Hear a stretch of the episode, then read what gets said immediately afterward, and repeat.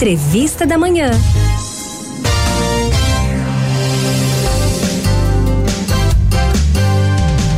Atendendo aos pedidos dos nossos ouvintes, a gente volta a falar sobre as compras online, as compras feitas pela internet.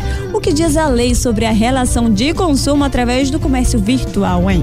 Pra gente falar mais sobre isso, claro, a gente chama sempre quem entende do assunto. Por isso, já estamos com ele na linha, o gerente jurídico do Procon de Pernambuco, Ricardo Faustino.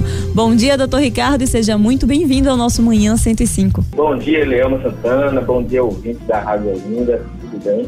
É grande satisfação estar aqui no programa de vocês, prestando alguns esclarecimentos, né, sobre o direito do consumidor, especialmente aí compras online.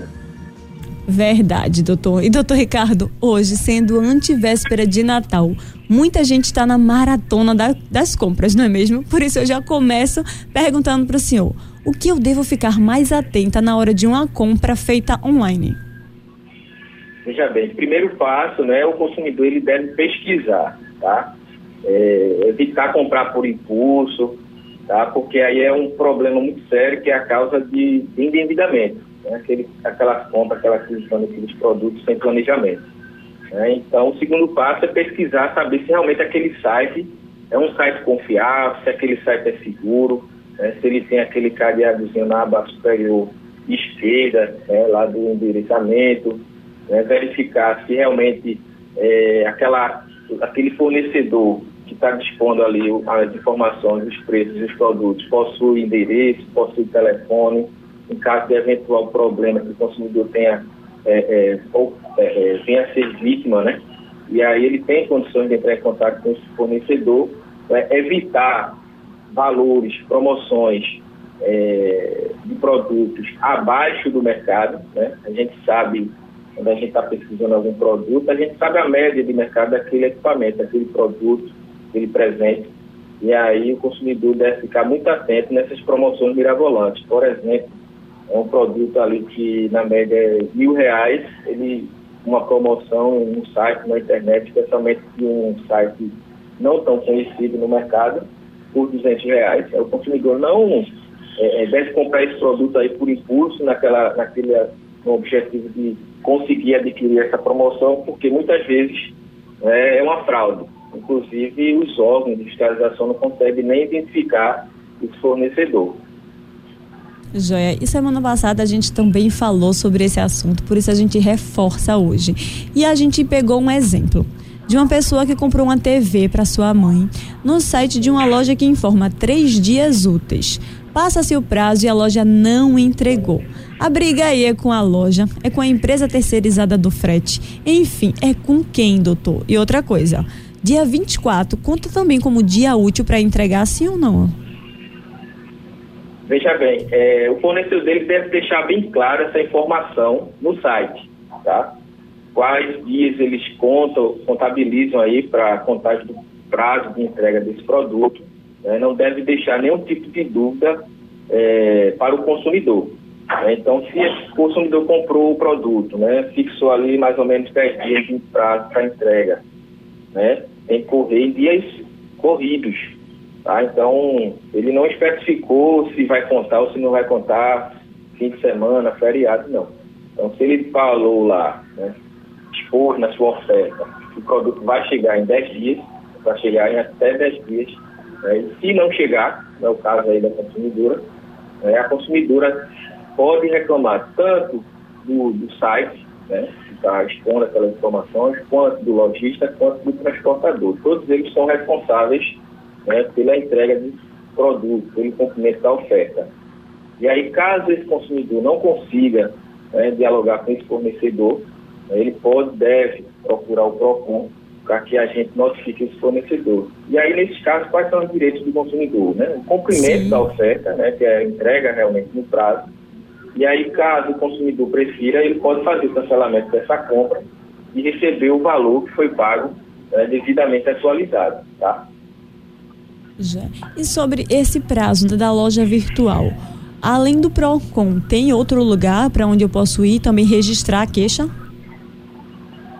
Tem um site que Muita gente não conhece ainda, mas é um site muito importante aí que resolve muitas demandas dos consumidores, que é o consumidor.gov.br. É uma plataforma eletrônica, né, administrada lá pela Secretaria Nacional de Defesa do Consumidor, em Brasília, e gerida pelo Procon Pernambuco, né, que os fornecedores têm um prazo de até 10 dias para solucionar aquele problema, aquela demanda que o consumidor está levando ao conhecimento através da plataforma.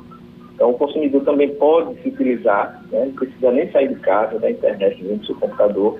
Eles registram a reclamação contra esse fornecedor e aí eles têm que apresentar a solução no prazo de até 10 dias.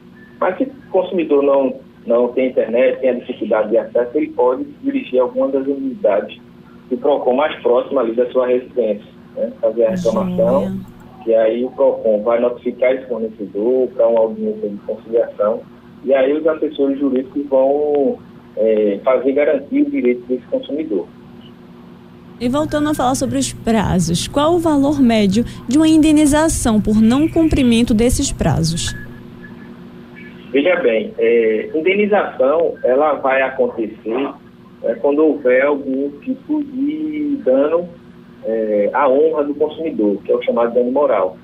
Isso aí é estabelecido pelo Poder Judiciário, né, que vai fazer uma avaliação técnica e vai estabelecer. Pode variar bastante, não existe um valor determinado, tá?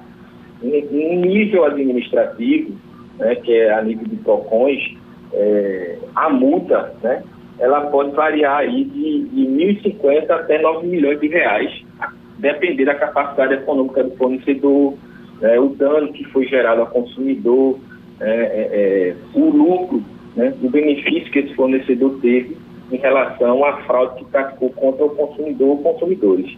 Essa multa ela é revertida para o Fundo Estadual de Defesa do Consumidor, justamente para fortalecer o sistema, né, de proteção, para que o Estado fique mais amparado aí na proteção de defesa do consumidor.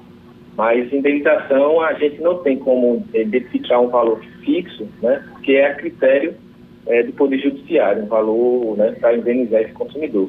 Além disso, né, se for danos materiais que o consumidor tem, ele vai ter que juntar as provas do dano que ele teve, né, para poder se ressarcir. Joia. E doutor, a gente sabe que final do ano a gente sempre tem aquela compra por impulso, né? Aí o pessoal vai lá e compra, acaba que não gostando. Chegou um caso de uma pessoa que acabou comprando um sapato, acabou usando esse sapato ali, só na hora da ceia ficou em casa, mas acabou que não, eu não gostei do sapato. E aí, mesmo usando, ela pode trocar? Veja bem, acontece bastante mesmo, especialmente agora no fim de ano. No caso específico dela, ela comprou para utilizar o produto, né, não com presente. E aí, nesse caso, é importante que o consumidor, antes de adquirir esse produto, saiba das regras, né, que a loja está fixando ali, a política de troca, né, desse estabelecimento. Se ele troca sem o produto apresentar nenhum tipo de problema, né, porque, de regra, esse fornecedor não é obrigado a fazer a troca de um produto, né, porque o consumidor se arrependeu, né, se essa compra foi através de loja física, né? O consumidor foi ali no shopping, né, no comércio, no centro da cidade, escolheu o produto, viu o produto, provou ali no momento e chegou em casa, né, utilizou e não gostou. A loja, em tese, não é obrigada a fazer, o código não dá esse direito ao consumidor, salvo que esse produto vier a apresentar algum problema, algum vício, né, no seu funcionamento, algum problema em si. Aí a loja tem a obrigação de fazer a troca, né? Mas nesse caso específico dela, não. Ela realmente teria que saber a política da troca e se, né, às vezes as lojas, para fidelizar o cliente, né, utilizam desse procedimento para, mesmo nesses casos, fazer a troca do produto. Mas aí se fosse, por exemplo, um caso de um presente, né, normalmente já está na cultura nossa. De dar um presentinho no final do ano. No fim de ano, exatamente. Natal aí o presenteado, né, não gostou, não coube, né? Mas aí, né, por cultura, né, as lojas normalmente fazem essa troca, mesmo se o produto não tiver com problema. Tá? Então é importante o consumidor, antes de adquirir o produto, saber qual é a política de troca para não ter problemas futuros. Joia, porque cada loja tem realmente a sua política, não é mesmo? Exato, nesses casos específicos. E comprou, né, o produto não apresentou nenhum problema e o consumidor se arrependeu ali e quer fazer a troca por outro, né? Agora, se esse produto realmente tiver algum vício, algum problema, né, algum defeito, ela tem por obrigação fazer a troca desse produto.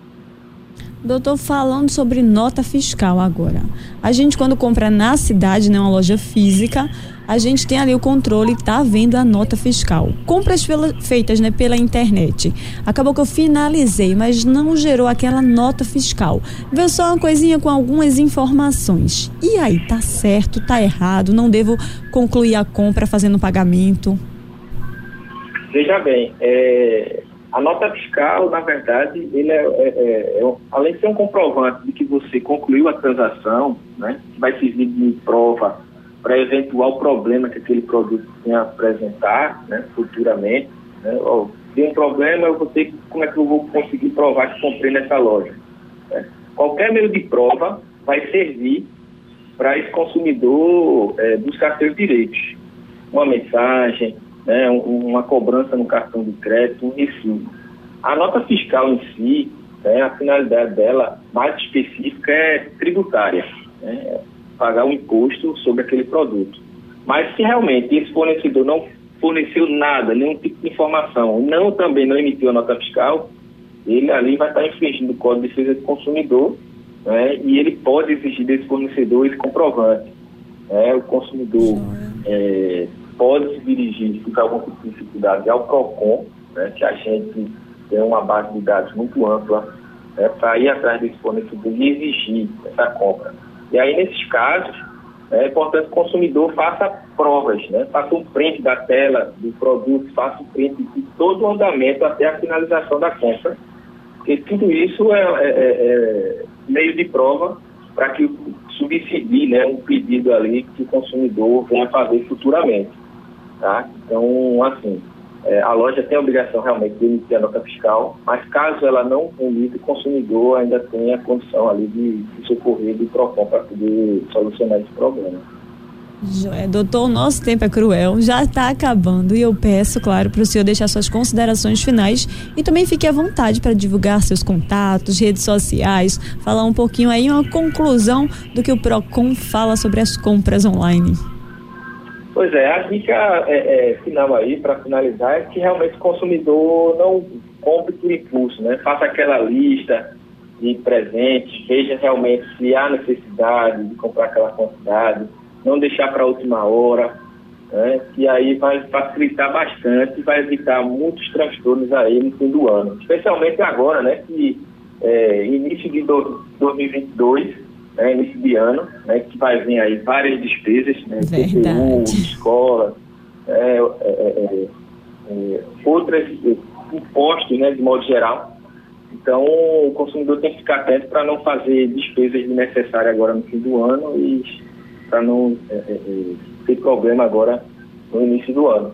Então, é isso, né? O Procon está à disposição de todos, qualquer dificuldade, né? Pode procurar o Procon da sede ou de uma unidade próxima da sua residência. A sede fica ali na rua Floriano Peixoto, no centro da cidade, em frente à Casa da Cultura. E também pode entrar em contato, né? Que é o 0800 282 1512 ou pelo nosso WhatsApp, que é o 318170.000.